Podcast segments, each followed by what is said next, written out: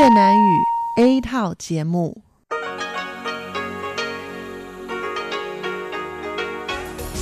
Đây là Đài Phát thanh Quốc tế Đài Loan RTI.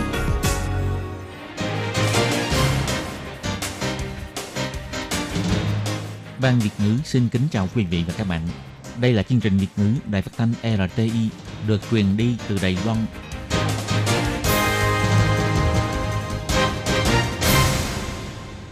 Tường Vi xin chào quý vị và các bạn. Chào mừng các bạn đến với chương trình phát thanh Việt ngữ Đài RTI.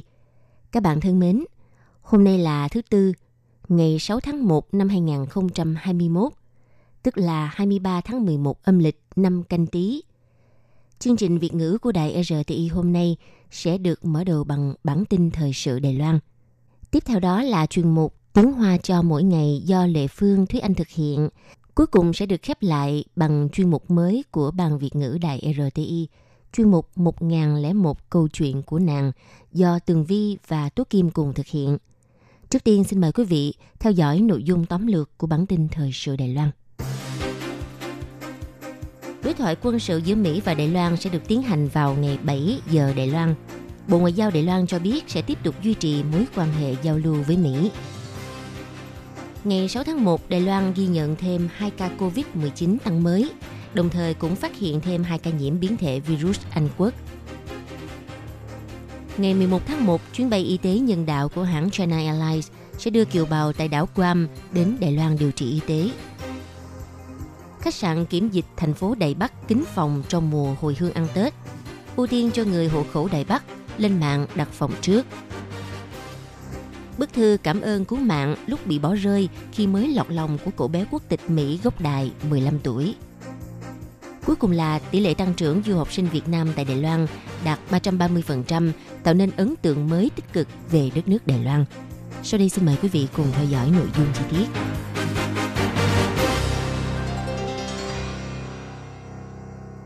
Sau khi Bộ Ngoại giao Mỹ công bố thông tin trợ lý Ngoại trưởng Mỹ phụ trách các vấn đề chính trị quân sự, ông Claire Cooper sẽ tham dự đối thoại quân sự chính trị giữa Mỹ và Đài Loan, khiến dư luận vô cùng quan tâm.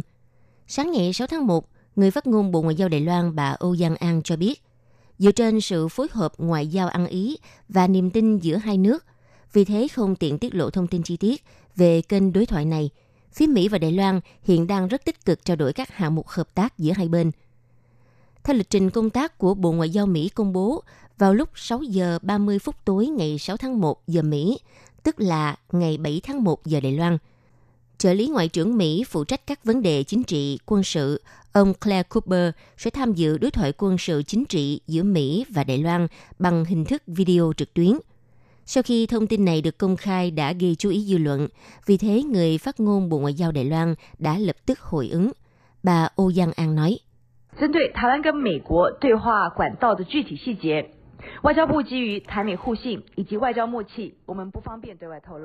vấn đề chi tiết có liên quan đến kênh đối thoại giữa Đài Loan và Mỹ. Trên cơ bản, mối quan hệ giữa hai nước dựa trên niềm tin và sự phối hợp ngoại giao nhịp nhàng. Chúng tôi hiện nay chưa tiện công khai. Trong tương lai, Đài Loan sẽ tiếp tục duy trì quan hệ bằng hữu gắn bó này. Chúng tôi sẽ tiếp tục duy trì quan hệ mật thiết với Mỹ trên tất cả các mặt hợp tác và tích cực trao đổi nhằm sâu sắc hóa mối quan hệ hai nước. Người phát ngôn Bộ Ngoại giao Đài Loan bà Âu Giang An nhấn mạnh, Đài Loan và Mỹ có các kênh đối thoại đa dạng ở tất cả các cấp. Hai bên thường xuyên duy trì liên lạc chặt chẽ và thông suốt về các vấn đề cùng quan tâm nhằm tiếp tục làm sâu sắc hơn hợp tác ở tất cả các cấp độ chính trị, kinh tế và an ninh.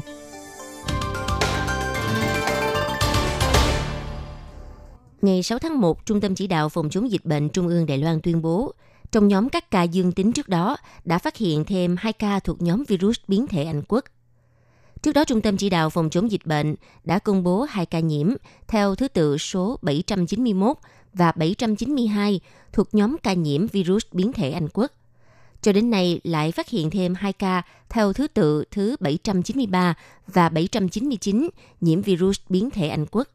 Rất may 4 ca này sau khi nhập cảnh lập tức cách ly tại trung tâm kiểm dịch tập trung, vì thế không gây lo ngại lây nhiễm cho người khác. Ngoài ra, ngày 6 tháng 1, Trung tâm Chỉ đạo Phòng chống dịch bệnh Trung ương mở cuộc họp ký giả cũng công bố, hôm nay Đài Loan ghi nhận thêm 2 ca COVID-19, nhập cảnh từ Indonesia và Philippines. Hai ca này theo thứ tự 819 và 820. Ca thứ 819 là một nam thuyền viên hơn 30 tuổi người Indonesia. Ngày 22 tháng 12 nhập cảnh, có giấy xét nghiệm axit nucleic âm tính. Sau khi nhập cảnh được đưa đến trung tâm kiểm dịch tập trung, không có triệu chứng nhiễm bệnh. Ngày 4 tháng 1, tái xét nghiệm trước khi kết thúc thời hạn cách ly. Ngày 6 tháng 1 cho kết quả dương tính. Trong suốt quá trình đi lại, không có tiếp xúc cộng đồng. Còn ca thứ 820 là một nam lao động di trú quốc tịch Philippines. Nhập cảnh ngày 13 tháng 12, có giấy xét nghiệm axit nucleic âm tính 3 ngày trước khi lên máy bay. Sau khi nhập cảnh được đưa đến trung tâm kiểm dịch tập trung, không có triệu chứng nhiễm bệnh. Ngày 23 tháng 12, tái xét nghiệm trước khi kết thúc thời hạn cách ly cho kết quả âm tính. Nhưng đến ngày 4 tháng 1, sau khi kết thúc thời hạn tự kiểm soát sức khỏe, thì tái xét nghiệm lần thứ 3 tự trả chi phí. Ngày 6 tháng 1, cho kết quả dương tính.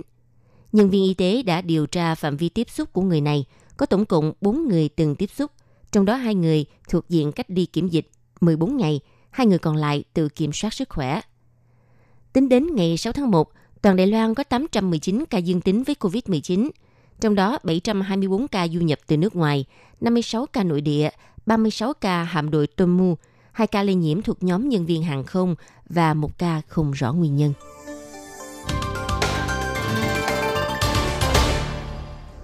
Vào ngày 6 tháng 1, Bộ Ngoại giao Đài Loan cho biết, ngày 11 tháng 1 sắp tới sẽ có một chuyến bay nhân đạo đưa hành khách từ đảo Guam sang Đài Loan điều trị y tế. Chuyến bay này đã nhận được sự chấp thuận của Bộ Phúc lợi Y tế Đài Loan, Bộ Ngoại giao Đài Loan và Văn phòng đại diện Đài Loan tại đảo Guam sẽ cùng cung cấp hỗ trợ hành chính cần thiết. Hành khách nhập cảnh đều phải chấp hành lệnh kiểm dịch của Đài Loan. Người phát ngôn Bộ Ngoại giao Âu Giang An cho biết, Tổng hội Trung Hoa Dân Quốc tại đảo Guam đã đăng ký một chuyến bay bao chuyến của hãng hàng không China Airlines dựa trên nhu cầu nhân đạo và nhu cầu điều trị y tế của kiều bào sinh sống trên đảo Guam, dự kiến sẽ cất cánh vào ngày 11 tháng 1.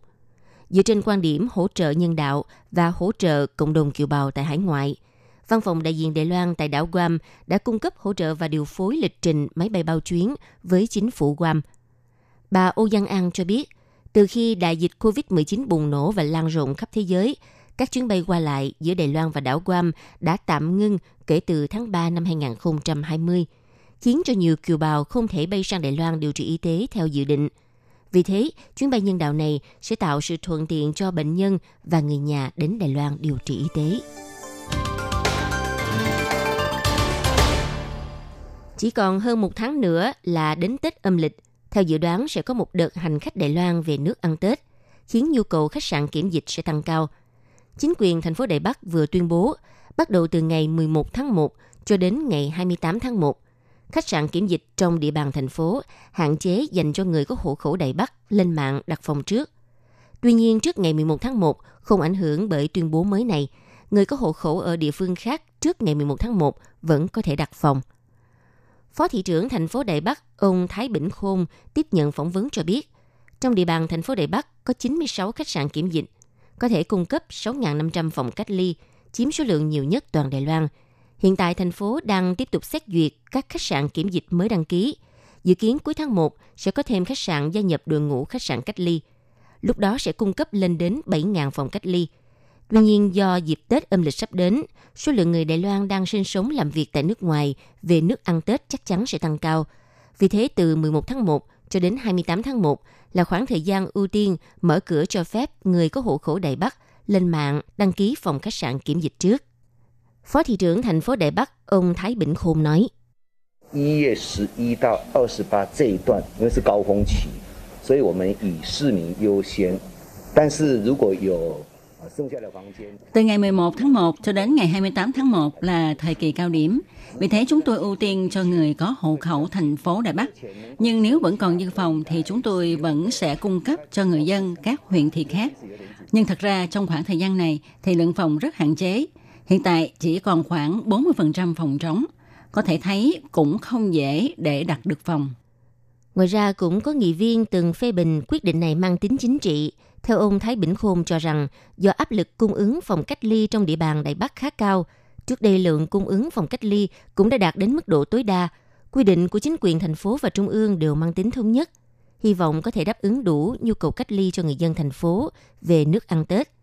Chính quyền của thành phố nào cũng ưu tiên cho người dân thành phố của mình, đồng thời cũng quan tâm đến cảm xúc của người dân. Hiện tại chỉ ưu tiên cho người có hộ khẩu Đài Bắc chứ không từ chối tiếp nhận đơn đặt phòng cách ly của người dân vùng khác. Vì thế rõ ràng không hề mang tính chính trị. Ông Thái Bình Khôn nhấn mạnh, phòng cách ly ưu tiên cho người có hộ khẩu Đài Bắc nhưng vẫn cung cấp các hỗ trợ cần thiết dành cho người dân thành phố khác. Ông nhấn mạnh từ trước đến nay, Đài Bắc chưa bao giờ có hạn chế và đã cung cấp nơi cách ly cho người dân toàn Đài Loan. Trong tương lai, nếu số lượng phòng cách ly được tăng cường, sẽ hỗ trợ cho nhu cầu người dân toàn Đài Loan. Vừa qua, Chi cục Cảnh sát Lâm Phụng Hoa Liên nhận được một bức thư gửi từ Mỹ. Chủ nhân lá thư này là một thiếu niên 15 tuổi tên Sam. Em muốn tìm cụ ông họ Dương là người đã cứu sống em khi em bị bỏ rơi vừa lúc mới lọt lòng. Nhưng cụ Dương đã qua đời nhiều năm trước, nên lá thư đã được chuyển đến cho vợ của cụ Dương. Sam năm nay tròn 15 tuổi, khi mới lọt lòng, em bị bỏ rơi trên một góc phố thôn Phúc Minh, xã Thụy Tuệ, huyện Hoa Liên. Nhờ tiếng khóc rất to của cậu bé nên cụ Dương đã nghe thấy và tìm ra cậu bé. Sau đó cụ đã gọi cho cảnh sát khu vực rồi chuyển cậu bé đến cơ quan xã hội để chăm sóc. Sam viết bức thư này bằng tiếng Hoa với nội dung: Con sống với mẹ nuôi ở Đài Loan 5 năm thì được chuyển cho một gia đình ở Mỹ. Gia đình con rất hạnh phúc đầm ấm, cũng có anh em gốc Đài Loan nữa. Trong hồ sơ của con có tìm thấy một mục ghi lại bản báo cáo sự việc tìm ra con. Ngày con ra đời thì cụ Dương là người đã tìm thấy và cứu sống con. Con muốn gửi lời cảm ơn tới ông và những người đã giúp đỡ, cứu con. Con rất cảm kích vì cụ là người quan trọng trong cuộc đời con. Trong thư em còn cho biết trong tương lai nếu có cơ hội sẽ đi Hoa Liên thăm gia đình cụ và thăm nơi em đã sinh ra và bị bỏ rơi. Bức thư được Trung tâm Quỹ Phúc lợi Xã hội Trung Nghĩa Hoa Liên gửi đến Chi cục Cảnh sát Lâm Phụng. Sau 4 ngày đã tìm được nơi cư ngụ của cụ Dương lúc sinh thời và giao cho người nhà của cụ Dương. Bức thư khiến cho mọi người rất xúc động. Cũng may nhờ có ông cụ cứu tính mạng cậu bé. Tuy nhiên đâu đó vẫn còn khá nhiều trường hợp cha mẹ sanh con rồi vứt bỏ một cách vô trách nhiệm. Theo Quỹ Phúc lợi Xã hội Trung Nghĩa Hoa Liên cho biết, trong những năm gần đây, đôi khi cũng nhận được thông báo trẻ sơ sinh bị vứt ngoài đường. Có trẻ có màu da và khuôn mặt không giống người Đài Loan, nghi ngờ là con của lao động di trú hoặc của người nước ngoài. Hy vọng Trung tâm Môi giới và Chủ lao động quan tâm hơn nữa đến đời sống sinh hoạt người lao động và tuyên truyền những kiến thức pháp luật có liên quan đến vấn đề người lao động nước ngoài có thai khi đang làm việc tại Đài Loan, tránh xảy ra những trường hợp đáng tiếc.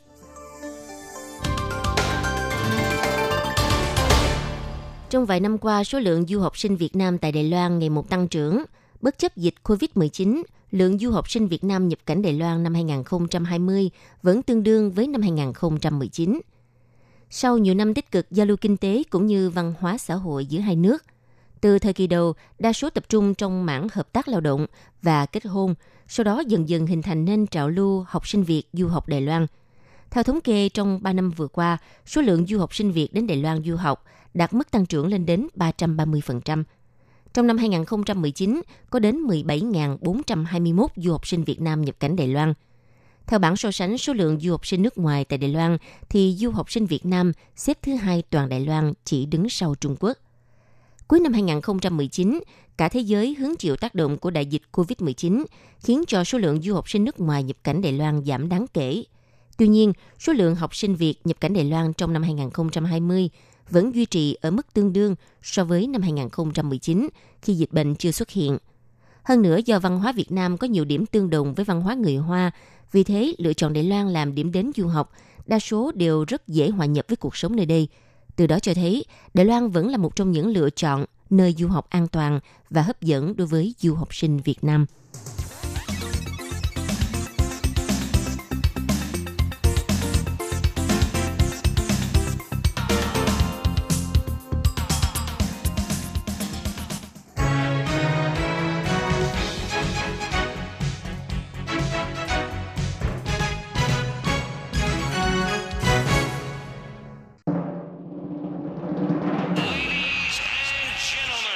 Quý vị đang đón nghe chương trình Việt ngữ Đài RTI truyền thanh từ Đài Loan.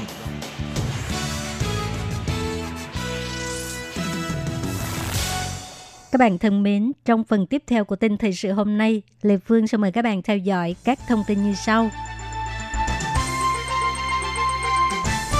quy định mới về phòng dịch của Thái Lan, các chuyến bay nội địa cấm ăn uống, không cung cấp báo chí và tạp chí.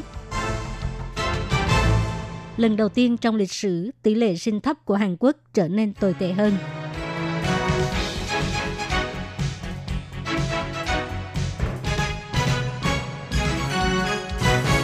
Cơ quan hàng không dân dụng Thái Lan đưa ra quy định mới về phòng dịch. Kể từ ngày 31 tháng 12, các chuyến bay nội địa cấm ăn uống. Ngoài thẻ nhắc nhở an toàn, trên máy bay cũng không cung cấp sản phẩm in ấn. Nếu các hãng hàng không không tuân thủ quy định sẽ bị cơ quan có thẩm quyền xử phạt.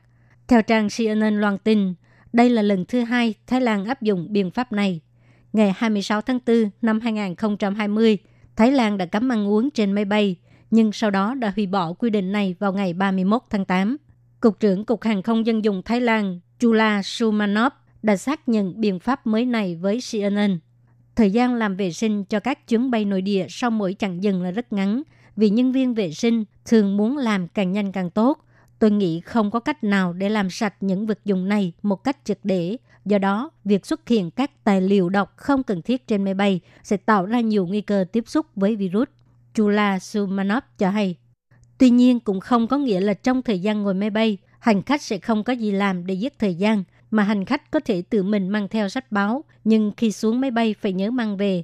Nhà chức trách cũng cấm cung cấp những đồ vật lưu hành trên máy bay, ví dụ như thực đơn, danh mục hàng miễn thuế, tạp chí v.v. Các chuyến bay nội địa cũng cấm ăn uống, do trong suốt thời gian di chuyển trên máy bay đều phải đeo khẩu trang. Cho dù hành khách có mang theo cũng không được ăn uống, nhưng theo quy định của Cục Hàng không Dân dụng Thái Lan, tổ bay có thể cung cấp nước uống cho hành khách nếu họ yêu cầu, ví dụ như hành khách cần phải uống thuốc chẳng hạn. Hiện tại, số lượng hành khách đáp máy bay nội địa của Thái Lan chỉ chiếm khoảng 40% trước đây.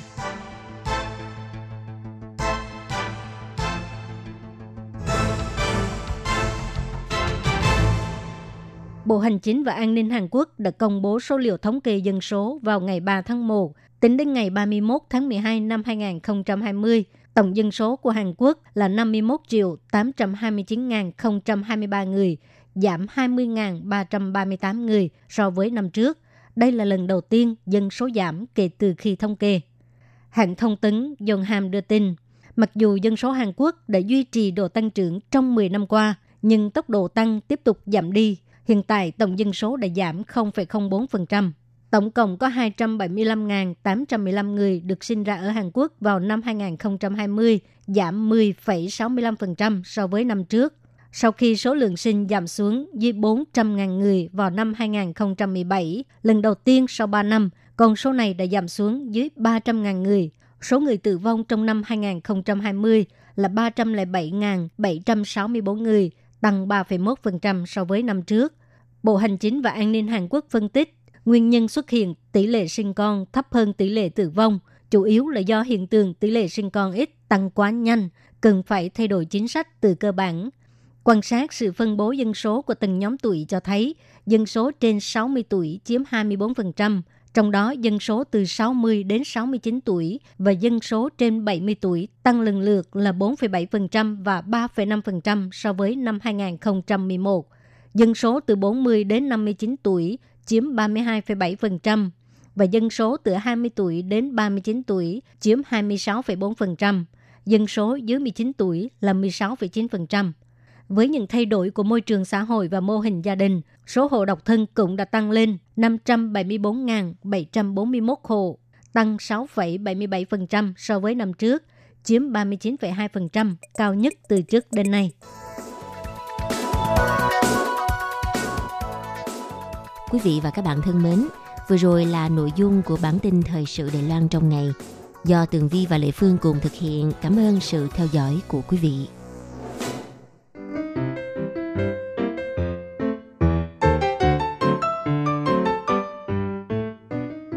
Quý vị và các bạn thính giả thân mến, chương trình phát thanh tiếng Việt của Đài Phát thanh Quốc tế Đài Loan RTI được truyền thanh 3 buổi tại Việt Nam, mỗi buổi phát 1 tiếng đồng hồ. Buổi phát chính vào lúc 6 giờ đến 7 giờ tối hàng ngày giờ Việt Nam qua tần số SW 9425 kHz với sóng dài 31 m. Buổi phát lại lần thứ nhất vào hôm sau 9 giờ tới 10 giờ tối qua tần số. Sau đây xin mời quý vị và các bạn tiếp tục đón nghe nội dung chương trình hôm nay.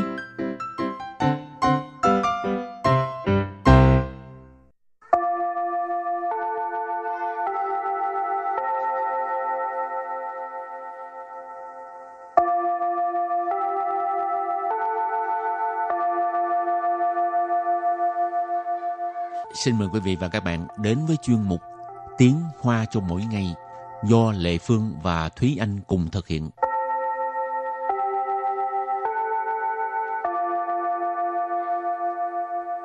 Thúy Anh và Lệ Phương xin kính chào quý vị và các bạn. Chào mừng các bạn cùng đến với chuyên mục Tiếng Hoa cho mỗi ngày ngày hôm nay. Hôm nay á, bài học tiếng Hoa của mình có liên quan tới động đất ha. Chủ yếu là mình sẽ nói về một số những cái kiến thức cơ bản khi mà xảy ra động đất. Câu đầu tiên của ngày hôm nay đó là câu Địa chấn phát sinh thời, không nên kinh hoàng, bảo trì lạnh tĩnh. Địa chấn phát sinh thời, không nên kinh hoàng, bảo trì lạnh tĩnh. Địa chấn phát sinh thời, không nên kinh hoàng, bảo trì lạnh tĩnh. Câu này có nghĩa là khi xảy ra động đất thì đừng hoảng sợ, đừng hoảng loạn mà hãy giữ bình tĩnh. Địa chấn là động đất, phát sinh là xảy ra, sự là khi diễn ra một việc gì đó, cho nên địa chấn phát sinh sự nghĩa là khi xảy ra động đất. Bù yào là đừng, kinh hoàng tức là hoảng sợ, hoang mang, lo sợ, bảo trì là giữ, duy trì, lận tĩnh là bình tĩnh, cho nên bảo trì lận tĩnh là giữ bình tĩnh. 最重要的是保护头部、颈部，避免受伤。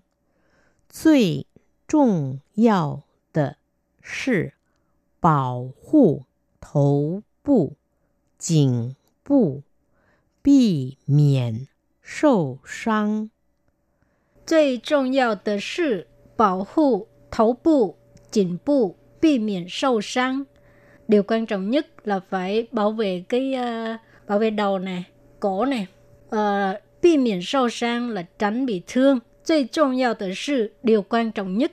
重要 là quan trọng ha. 最 là cái so sánh nhất. 最重要的是 điều quan trọng nhất. Bảo hộ là bảo vệ ha. 头部 bộ phận ở đầu. 颈部 cổ. 避免 là tránh ha. 避免受伤 là bị thương. Cho nên khi mà động đất á, cái điều quan trọng là mình phải bảo vệ trước cái đầu của mình. 应力级踩趴下掩护稳住的动作，躲在桌下或是墙角。 应力级踩趴下掩护稳住的动作，躲在桌下或是墙角。 Câu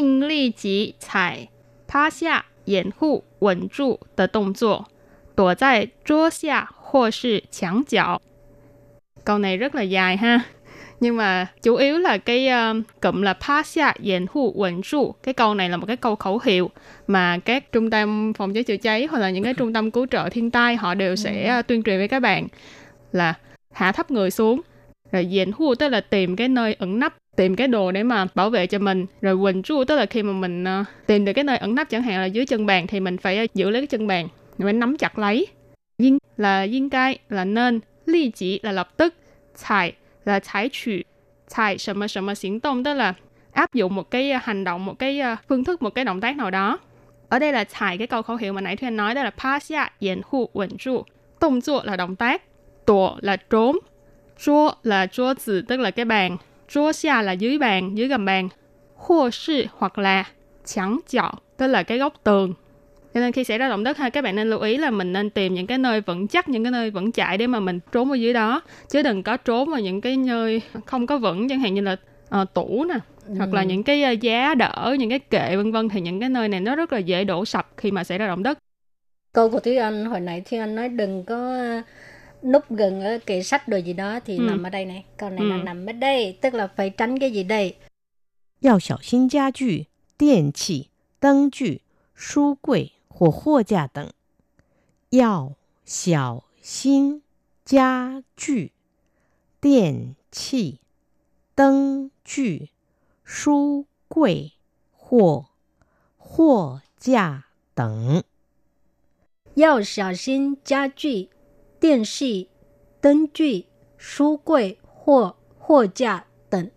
Tức là phải cẩn thận cái đồ gia dụng nè, hay còn gọi là đồ nội thất đó, đồ điện nè, các loại đèn ha, Tên trì, hoặc là cái su quầy kệ sách, hoặc là hô cha là cái kệ đựng hàng.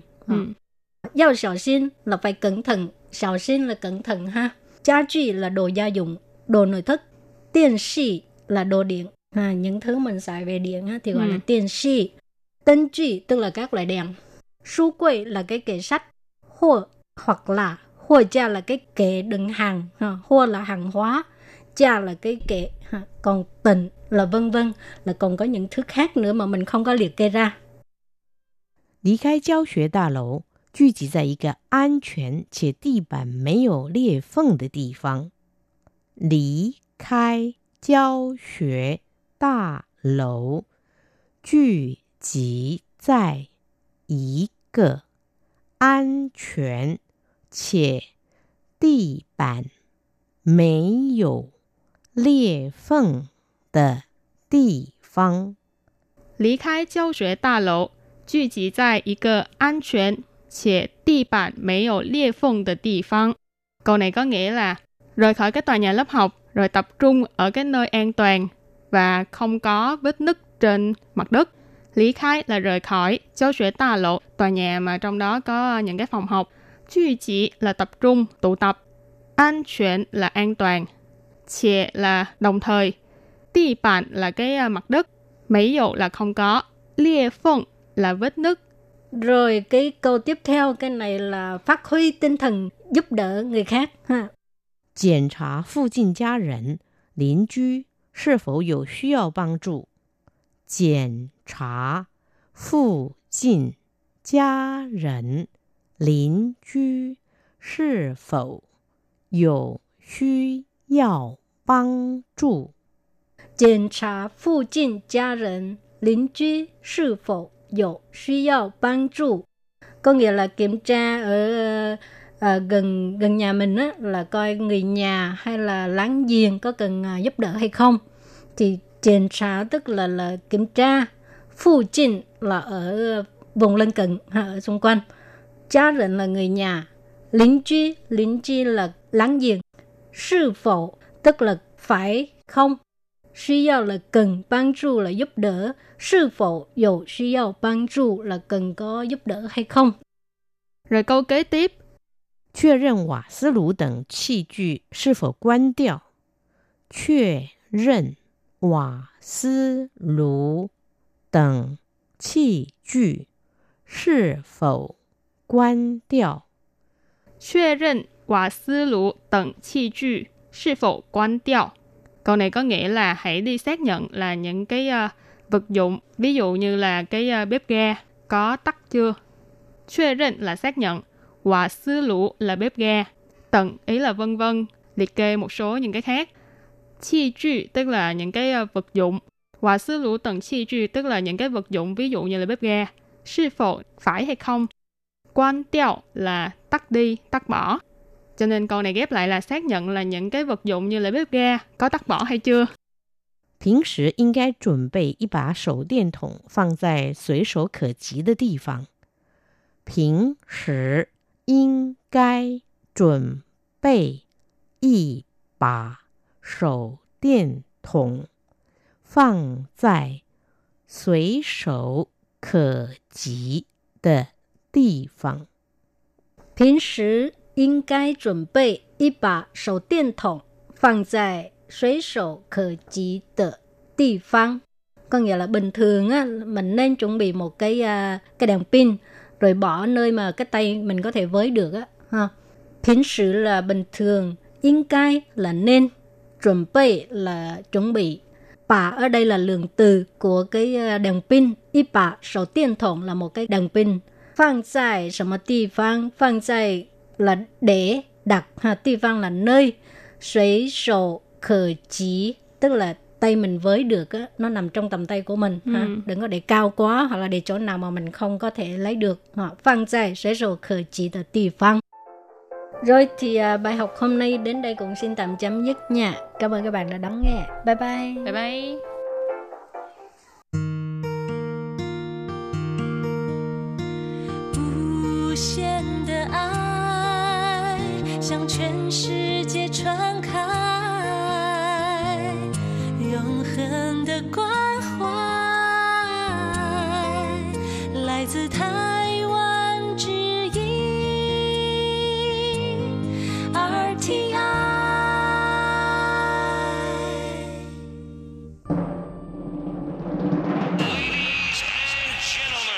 Quý vị đang đón nghe chương trình Việt ngữ Đài RTI truyền thanh từ Đài Loan.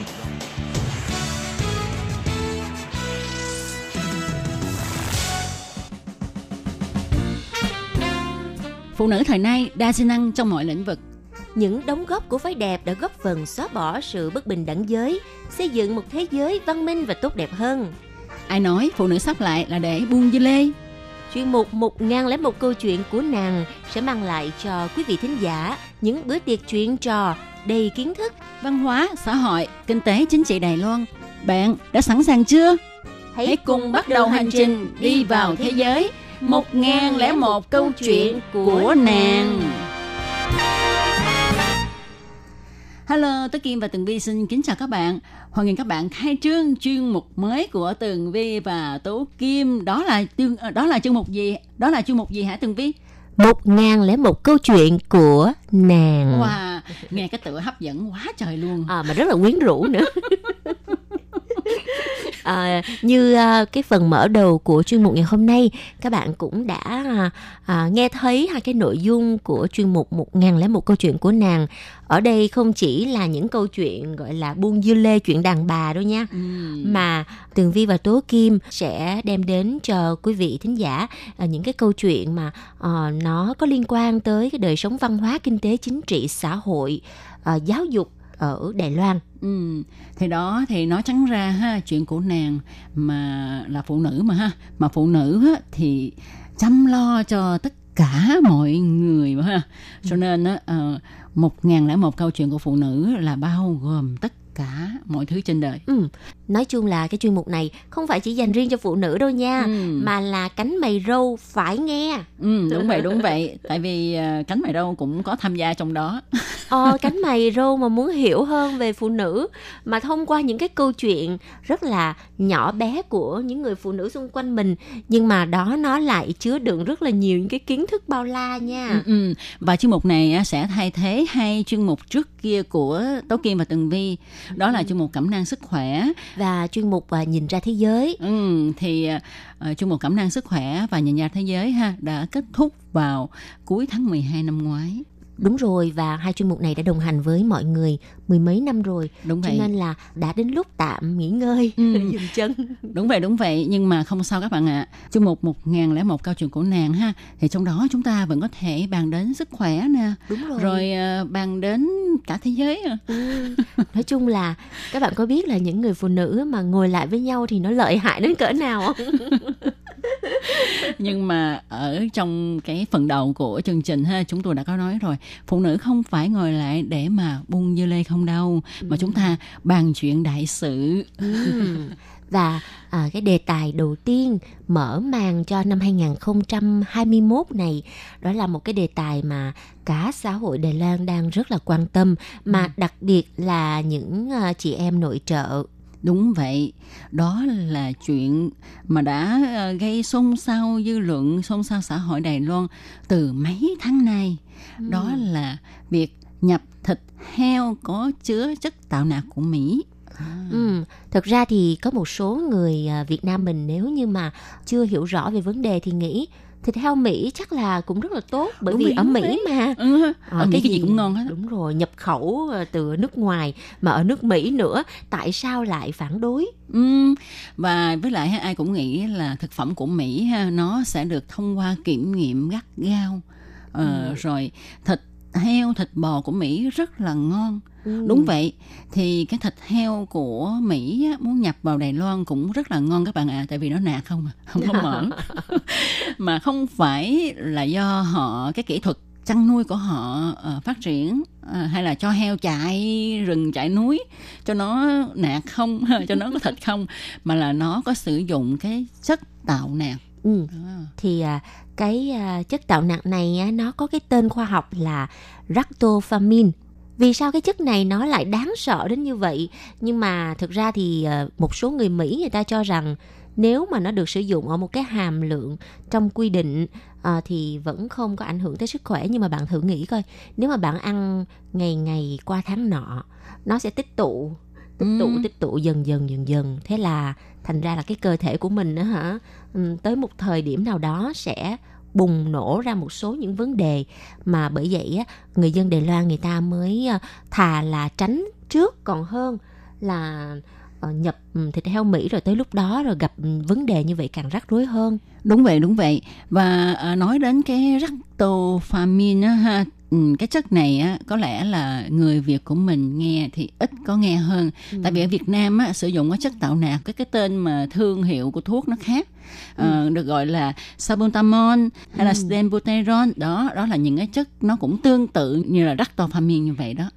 Và các bạn biết không, chất tạo nạc này thì nghe một cái là biết ngay, sẽ làm cho con heo nó không có mỡ, và nó sẽ tăng trọng, rồi nó sẽ mập mạp nhưng mà nó không có mỡ quá ha. Đúng rồi. Và nó có tác dụng tăng hàm lượng protein nè, kích thích tăng trưởng nhờ cái quá trình chuyển hóa hàm lượng mỡ tích tụ thành các mô cơ ở vật nuôi, nhưng mà gây ảnh hưởng rất là xấu đến sức khỏe của con người khi mà mình tiêu thụ những cái thức ăn có nguồn gốc từ động vật bị nhiễm các chất này. Mà các bạn biết không, cái chất này ha, chẳng hạn như là cái tên là Sabutamon á, thật ra đó là một cái loại thuốc được dùng để trị bệnh hen suyễn ở con người đó. Và nhưng mà thì nó được dùng với cái liều lượng nhỏ thôi và có sự kiểm soát của bác sĩ. Nhưng mà các bạn biết không, khi mà đến người chăn nuôi á, thì người ta đâu có biết là sử dụng cái lượng như thế nào đâu. Người ta cứ cho đại vào trong thức ăn đó để cho heo nó ăn, để nó có thể thịt nạc nhiều. Mà như mình biết ha, các bà nội trợ đi mua thịt heo thì thường hay lựa những cái thịt mà cái khúc thịt mà có nạc nhiều, phải không? Rồi cái màu nó đỏ đỏ, nó đẹp á. Đúng rồi. Thì mình cho là đó là thịt tươi. Mà cái chất này á, khi mà nuôi heo ha, thì nó sẽ làm cho thịt con heo rất là đẹp. Mà theo như các chuyên gia cho biết ha, thì cái chất Sabutamol á, nếu mà chúng ta ăn quá nhiều có thể gây ung thư luôn. Bởi vậy ha, đối với những người mà có con nhỏ như là Tường Vi nè, hay là những người nội trợ ở Đài Loan, người ta thực sự rất là lo lắng cho vấn đề này, bởi vì không phải ăn mà có hại cho sức khỏe của chính bản thân, mà đối với những đứa con nít đang ở cái tuổi trưởng thành, nếu như mà ăn cái chất tạo nạc này ngày này qua tháng nọ tích tụ thì các bà nội trợ rất là sợ là một ngày nào đó con của mình tự dưng mới có 8-9 tuổi mà nói mẹ ơi, nhất là các bạn gái đó nè, mẹ ơi con đã có kinh nguyệt rồi, có nghĩa là nó có cái sự gọi là chất kích thích tăng trưởng ở trong đó, cho nên là con nít nó sẽ cao lớn nhanh, nhưng mà cái quá trình tăng trưởng của nó hơi nhanh quá so với cái luật tự nhiên. Đúng vậy. Và mọi người cũng rất là e ngại cái chuyện này. Đương nhiên là cái vấn đề này chưa có cái nguồn khoa học chứng minh, nhưng mà mọi người cũng rất là lo sợ, nhất là những người phụ nữ truyền thống, thà là ăn cái gì mà nó sạch sẽ chút xíu đó. Thật ra ha, thì lo cũng đúng, tại vì Tường Vi biết không, theo các chuyên gia thì những cái chất tạo nạc này nè, chẳng hạn như là Sabutamol á, thì nó nằm trong cái nhóm chất độc hại mà Tổ chức Nông lương Thế giới đã cấm sử dụng trong nhiều năm nay rồi, bị cấm sử dụng trong thực phẩm. Tuy nhiên khi mà sử dụng trái phép trong cái việc chăn nuôi đó ha, thì chất này đã được dùng với cái liều lượng cao hơn gấp 5 đến 10 lần so với quy định đó, cho nên nó gây nguy hiểm cho sức khỏe con người. Đặc biệt á, là cái chất này á, được hấp thu dễ dàng qua đường tiêu hóa, nên nó tồn đọng trong thực phẩm bao nhiêu thì người sử dụng sẽ hấp thu bấy nhiêu. Trời ơi, nghe thật sự là rất là lo lắng phải không? Sẵn đây ha, Tường Vi cũng giới thiệu luôn về cái môi trường nuôi heo của Đài Loan. Người Đài Loan, người ta có một cái kỹ thuật nuôi heo mà người ta rất là tự tin. Và cái ngành nuôi heo Đài Loan được công nhận là một trong những đất nước có cái nguồn thịt heo sạch nhất thế giới. Đúng vậy, đúng vậy. Tại vì chính phủ Đài Loan quy định ha, là cấm không được dùng thuốc kháng sinh, rồi không được dùng thuốc tạo nạc trong cái việc nuôi heo ở Đài Loan. Mà mình nghĩ ngộ ha, ở trong nước thì mình cấm vậy đó, mà tại sao lại đi nhập cái thịt heo của nước ngoài mà có thể là xét nghiệm ra các chất tạo nạc trong cái phạm vi an toàn. Thì cái vấn đề này nó cũng có liên quan một chút xíu tới cái yếu tố chính trị. Nhưng mà bây giờ mình khoan hẳn nói cái điều đó. Mình giới thiệu trước về cái môi trường mà nuôi heo sạch của Đài Loan như thế nào. Các bạn có biết không, ở Đài Loan thì những cái loại cám mà dành cho heo của Đài Loan, người ta nghiên cứu và sáng chế ra một cái loại cám mà rất là tốt cho sức khỏe con heo, mà tốt cho môi trường nữa. À, cám heo mà có cả men vi sinh ở trong đó. Đúng vậy. Ừ. À, và người ta còn bồi dưỡng cho những chú heo những cái thức ăn chức năng tốt, có lợi cho sức khỏe, và cái chất lượng thịt thì ngon nhưng mà lại không chứa những cái tạp chất hoặc là hóa chất. Về cái việc mà nuôi heo ở Đài Loan thì ngày xưa chắc là những người đã từng đi qua Đài Loan thì sẽ thấy là cái cảnh mà người ta đi đổ rác á, thì có cái loại rác gọi là rác phế thải hữu cơ á, thì là đồ ăn dư của mình thì mình bỏ vô một cái thùng và người ta sẽ nấu cái đồ ăn thừa đó để cho heo ăn với cái nhiệt độ mà trên 1.000 độ C, gọi là giết vi trùng. Nhưng mà sau khi mà bùng phát cái vụ mà dịch tả lợn châu Phi xong thì chính phủ Đài Loan là dẹp hết luôn, là ngưng không cho heo ăn cái thức ăn thừa nữa. Đúng vậy, đúng vậy. Và chẳng những vậy ha, có những cái nơi, những cái trại chăn nuôi ha, mà họ chăn nuôi heo gọi là heo sạch đó, thì như nãy Tường Vi có nói là trong thức ăn ha, có cho cái men vi sinh ha, chẳng những vậy mà còn cho cả những cái loại thảo dược, thảo dược giống như mình dưỡng sinh vậy đó ha. Đó thì người ta nghiên cứu các loại thảo dược gì đó ha, để cho heo ăn, giúp cho heo khỏe mạnh, để nó không có bị bệnh. Mà không có bị bệnh thì người ta sẽ không dùng thuốc kháng sinh cho nó. Đúng thì rồi. Như vậy thịt con heo nó sẽ ngon và nó sẽ có cái mùi thơm tự nhiên, nó không có cái mùi mà tanh tanh khó chịu của thịt heo mà người ta nuôi bằng cái cách thông thường.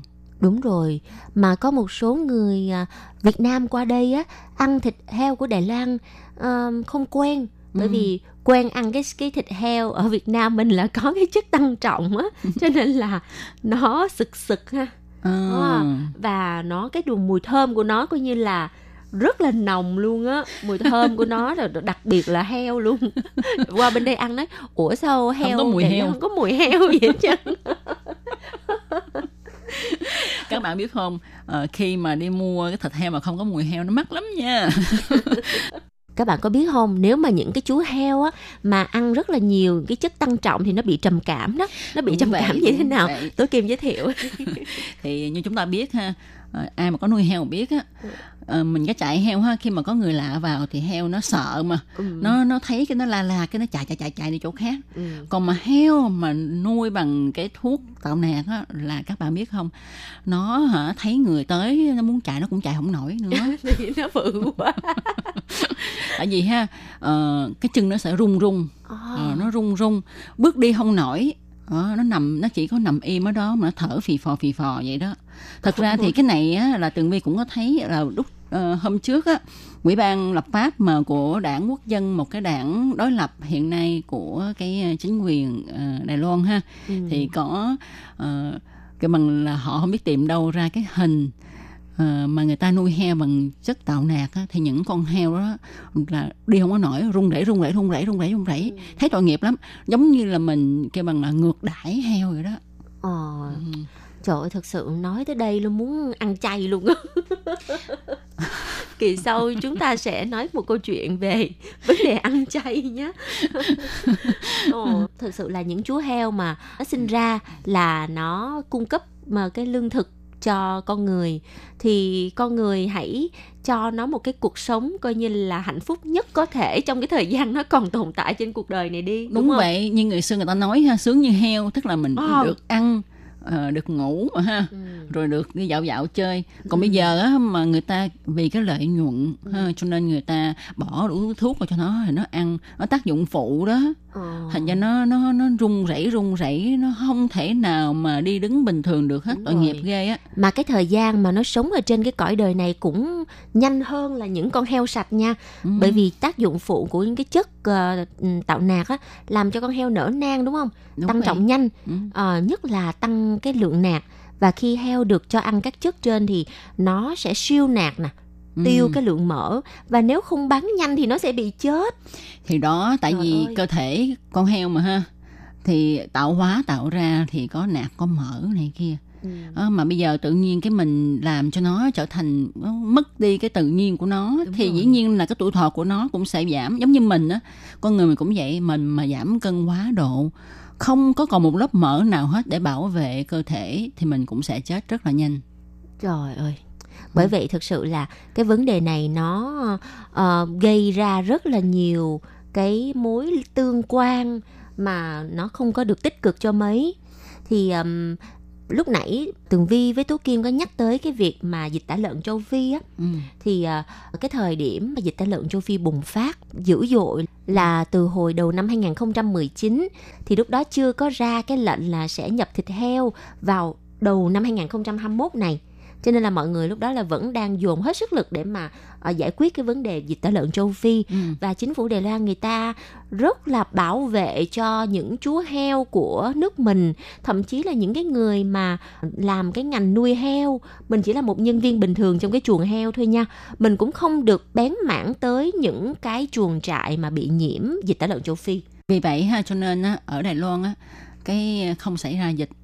Đúng rồi. Và thời điểm đó có một số những cái nhà nuôi heo ở Đài Loan, người ta chia sẻ là ở Việt Nam có một số các đơn vị người ta có mời chuyên gia Đài Loan về Việt Nam để có thể hỗ trợ và giải quyết cái vấn đề này. Nhưng mà những cái chuyên gia Đài Loan có khi người ta từ chối, không dám đi. Tại vì đi là sợ về mang cái virus nó về đó. Đúng rồi, bởi vì con người có thể nhiễm cái virus dịch tả lợn châu Phi và chính con người mình sẽ truyền cho con heo đó. Và các bạn biết không, một cái điều mà Đài Loan đáng tự hào nữa đó là đã cái bằng là tận diệt được cái bệnh lở mồm long móng của heo. Và đã được loại ra khỏi cái danh sách là quốc gia có bệnh lở mồm long móng ở heo rồi đó. Và thịt heo của Đài Loan có thể là xuất ngoại ra các nước châu Âu mà có những cái quy định rất là nghiêm khắc. Đúng rồi. Và cái đất nước gần nhất mà là cái đất nước gọi là khó nhất để mà xuất khẩu đó là Nhật Bản. Nhật Bản người ta nhập một cái lượng lớn thịt heo của Đài Loan. Có thể thấy là thịt heo Đài Loan đáng tự hào đến nhường nào. Đâu có cần phải nhập nữa đâu. Thì như nãy Tường Vi có nhắc ha, đó là một cái yếu tố chính trị. Tại vì Đài Loan thì cũng muốn thân với Mỹ, mà Mỹ thì nó cũng muốn bán những cái sản phẩm nông nghiệp của nó ra các nước, thì nó mới theo được biết là nó yêu cầu Đài Loan phải cho nhập cái thịt heo này. Để làm một cái giao dịch ha. Và năm nay chính phủ Đài Loan đã cho nhập. Thì biết rằng khi mà nhập thịt heo của Mỹ vào thì trong những cái sản phẩm có nhà nước có quy định là sẽ ghi rõ cái nơi sản xuất là thịt heo ở đâu để mọi người có thể tự do lựa chọn. Nhưng mà các bạn biết không, đôi khi đó chúng ta cũng không biết làm sao để mà lựa ha. Nhất là những cái mà hàng quán mà bán ở lề đường đi, hoặc là ở chợ đêm đi, thì ở những cái hàng quán nhỏ như vậy, ai mà đi kiểm tra từng cái gian hàng một là bạn nhập thịt heo ở nước nào, ở Đài Loan hay là ở Mỹ. Mà các bạn cũng biết là cái giá thịt heo ở Đài Loan vốn đã rất cao, chắc chắn là cao hơn giá thịt heo của Mỹ. Mặc dù là heo Mỹ nhập vô nha, nhưng mà cái giá của nó rất là rẻ, bởi vì nó có thể nhập với số lượng lớn. Ở Đài Loan thì nuôi heo khó thế mồ luôn à, người ta cực thế mồ. Cái giá của nó cũng phải xứng đáng với cái công của người nuôi. Cho nên một số các hàng quán nhỏ người ta cũng muốn xin lợi. Thì đó, mà con người á, nhất là những người làm kinh doanh ha, thì đôi khi cái lợi nó sẽ che mắt mình đi ha. Tuy rằng mới đầu mình cũng rất là kiên định với cái nghề của mình, nhưng mà về sau có thể là do cạnh tranh thì người ta dĩ nhiên là người ta muốn nhập những cái thịt cho nó có cái giá thành nó rẻ để hạ thấp bớt cái giá thành của mình đó, bán được nhiều hơn. Và còn có thêm một cái vấn đề nữa là những cái công xưởng mà người ta làm thực phẩm thịt gia công á, chế biến, đúng rồi. Chế biến gia công chẳng hạn như là đóng hộp, hoặc là làm sủi cảo, hoặc là làm cái thịt gọi là thịt bò viên rồi thịt hamburger để phân phối đi những cái cửa hàng mà bán đồ ăn sáng này nọ đó. Thì làm sao mà có thể quản lý hết được. Bởi vậy người nội trợ rất là lo lắng về vấn đề này. Tất nhiên là những cái cửa hàng hoặc là nhà hàng lớn thì người ta sẽ có những cái tem chứng nhận là người ta nhập mà thịt nào, hoặc là người ta sử dụng thịt của Úc, của Mỹ, của Đài Loan. Nhưng mà những cái hàng quán nhỏ thì thật sự không có thời gian để làm cái điều đó. Cho nên nói đến đây thì Tố Kim nghĩ đến một câu mà ông bà xưa để lại, đó là khi chúng ta làm nghề gì, điều quan trọng nhất là lương tâm của mình. Đúng rồi, làm cái gì cũng phải có lương tâm. Mà bây giờ á, cái con số, cái túi tiền á, nó có thể che mắt được lương tâm của nhiều người lắm, sợ lắm, không biết được vấn đề như thế nào. Và các bạn biết không, bởi vậy ha, hàng ngàn người Đài Loan, người ta đã xuống đường biểu tình để mà phản đối nhập thịt heo của Mỹ. Vào cái thời điểm mà biểu tình mà quy mô lớn nhất là hồi ngày 22 tháng 11 của năm ngoái á. Đúng vậy. Trời ơi, cả 10.000 người xuống đường đó. Mà các bạn biết không, xuống đường thì tôi Kim thấy cũng vui. Tại vì họ bận áo đen hết ha, rồi cái in chữ lên đó ha, rồi người ta sẽ làm 2 con heo thật là bự bằng bằng bong bóng đó. Mỗi bong bóng mà là cái chất keo mà bự lắm. Một con heo đen, một con heo thì màu hồng hồng. Mà cái giá đó hả, nghe ra thì tôi Kim thấy giật mình đó nha. Giá để làm cái mô hình con heo đó đó hả? Nhiều cái đó tiền á, 40,000 là 400.000 đại tệ. Mà nó tại sao mắc dữ vậy ta? 400.000 đại tệ một con là cả 10 mấy ngàn đô một con hả? Trời đất ơi, 40,000 ấy thì là 400.000 thì là khoảng 13-14.000 đô đó. Bởi vì mình nói trời, xuống đường biểu tình mà phải tốn tiền dữ vậy hả ta? Người ta phải đầu tư, người ta dùng cái tâm huyết và mọi người chắc là đóng góp lại với nhau để mấy. Thực ra thì hồi tháng 8 của năm ngoái là lúc này Tố Kim có nhắc ha, chính phủ của Tổng thống Thái Anh Văn, người ta đã hủy bỏ cái lệnh cấm có từ lâu về việc nhập thịt bò và thịt heo Mỹ. Thực sự thì trước đó năm 2011, lúc đó Đài Loan có nhập thịt heo và thịt bò Mỹ, lúc đó có.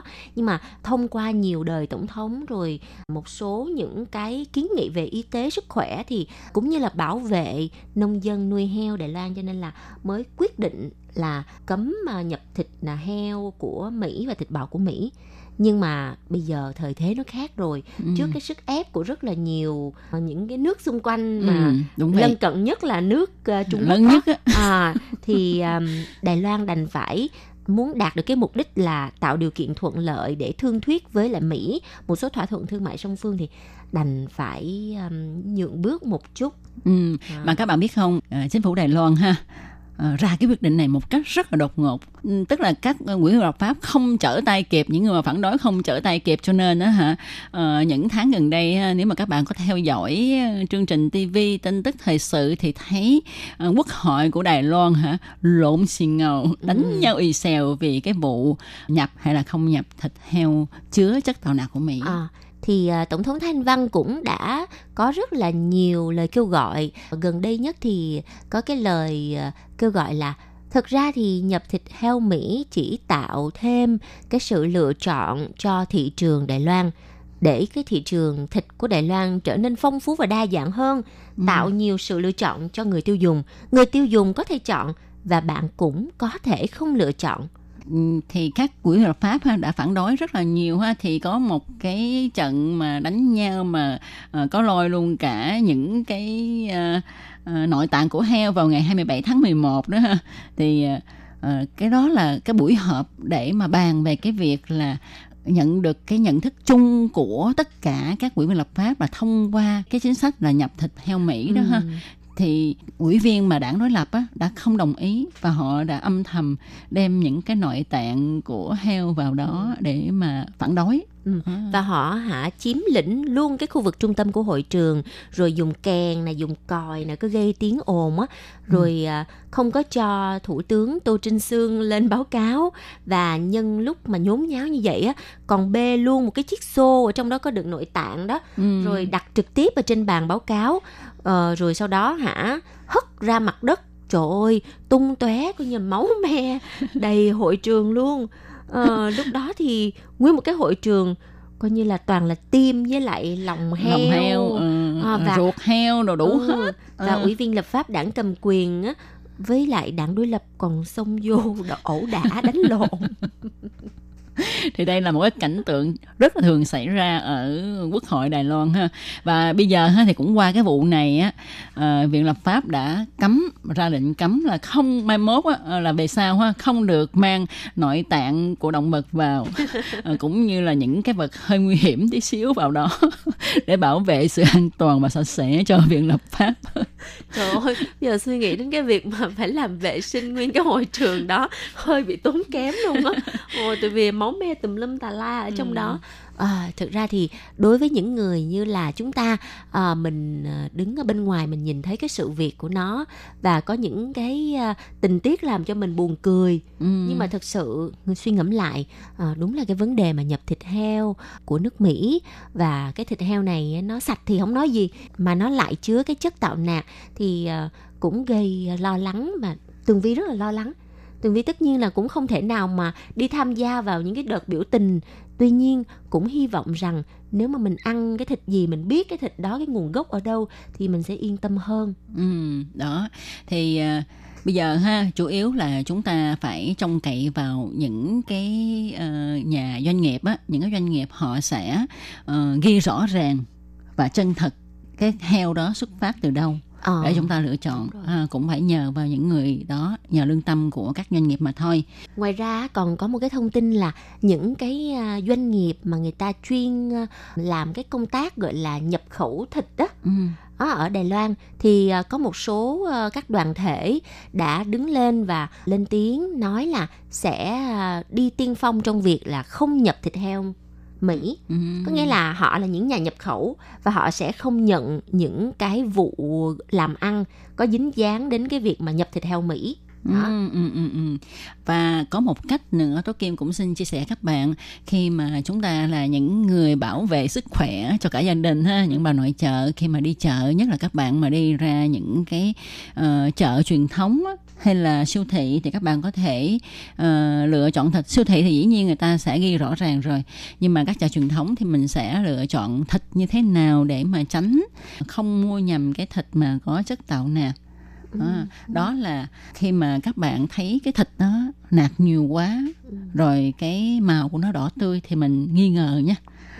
Rồi khi mà các bạn ấn vào thì miếng thịt nó không có đàn hồi. Rồi khi mà các bạn chẳng may mua về mà mình nấu lên, nghe cái mùi thuốc trụ sinh, có cái mùi thuốc gì lạ lạ thì mình cũng bỏ đi. Bỏ đi hay là chắc ăn nhất. Đối với những người mà không bao giờ đi chợ truyền thống như Tường Vi thì vô siêu thị lật ở đằng sau ra coi coi là nhập khẩu từ đâu cho nó yên tâm ha. Hoặc là đối với những người mà thực sự là lo lắng không biết là thật hư thì thôi, có một cách, ăn chay hoặc là đổi ăn cá đi các bạn, rồi ăn thịt dê nè, ăn thịt bò. Ủa mà thịt bò cũng là của Mỹ luôn đó. Thịt bò thì vẫn có nhập của Mỹ và có nhập của châu Âu. Nhưng mà thịt của châu Âu thì mắc hơn, và người Đài Loan á, thì đi mua thịt bò hay hỏi thịt này của châu Âu, của Úc hay là của Mỹ. Đúng rồi. Đó, người ta lựa chọn cái thịt mắc để mà yên tâm hơn. Thịt của Mỹ đã ít ăn lắm. Đúng rồi. Thường là ăn thịt Úc nè, với lại thịt bò Nhật. Vâng thưa các bạn, hy vọng rằng với cái đề tài khai trương chuyên mục 1001 câu chuyện của nàng ngày hôm nay sẽ không tạo quá nhiều áp lực cho mọi người. Mà khán giả của tụi mình đa phần á là ở Việt Nam ha, thì mọi người cũng nên lưu ý một chút xíu về cái vấn đề mà thịt heo ở Việt Nam mình đó. Đúng vậy, thật ra ha, thịt heo ở Việt Nam ha, thì cũng đã cấm, nhưng mà thật sự mà nói á, thì người ta chăn nuôi, mà người chăn nuôi á, đôi khi ham lợi nhuận cho nên người ta cũng sử dụng khá là nhiều. Và ở Việt Nam bây giờ thì cũng có những cái doanh nghiệp ha, họ cũng có uy tín á, mình có thể chọn những nơi có uy tín mà mình mua. Vâng, và hy vọng rằng năm 2021 này, mọi người thính giả trên khắp thế giới, sức khỏe dồi dào nè, ai nấy đều bình an. Rất là cảm ơn sự ủng hộ của quý vị trong thời gian sắp tới nữa. Và các bạn nào muốn tìm hiểu các đề tài mà bạn muốn biết ở Đài Loan thì các bạn có thể nhắn tin chúng tôi hoặc là gửi lại lời bình ở trong các chuyên mục ha, để cho Tố Kim và Tường Vi có thể tìm hiểu rồi chia sẻ với các bạn nha. Và bây giờ thì chuyên mục 1001 câu chuyện của nàng và những chú heo. Xin tạm dừng tại đây. Một lần nữa cảm ơn các bạn đã đón nghe. Thân chào tạm biệt.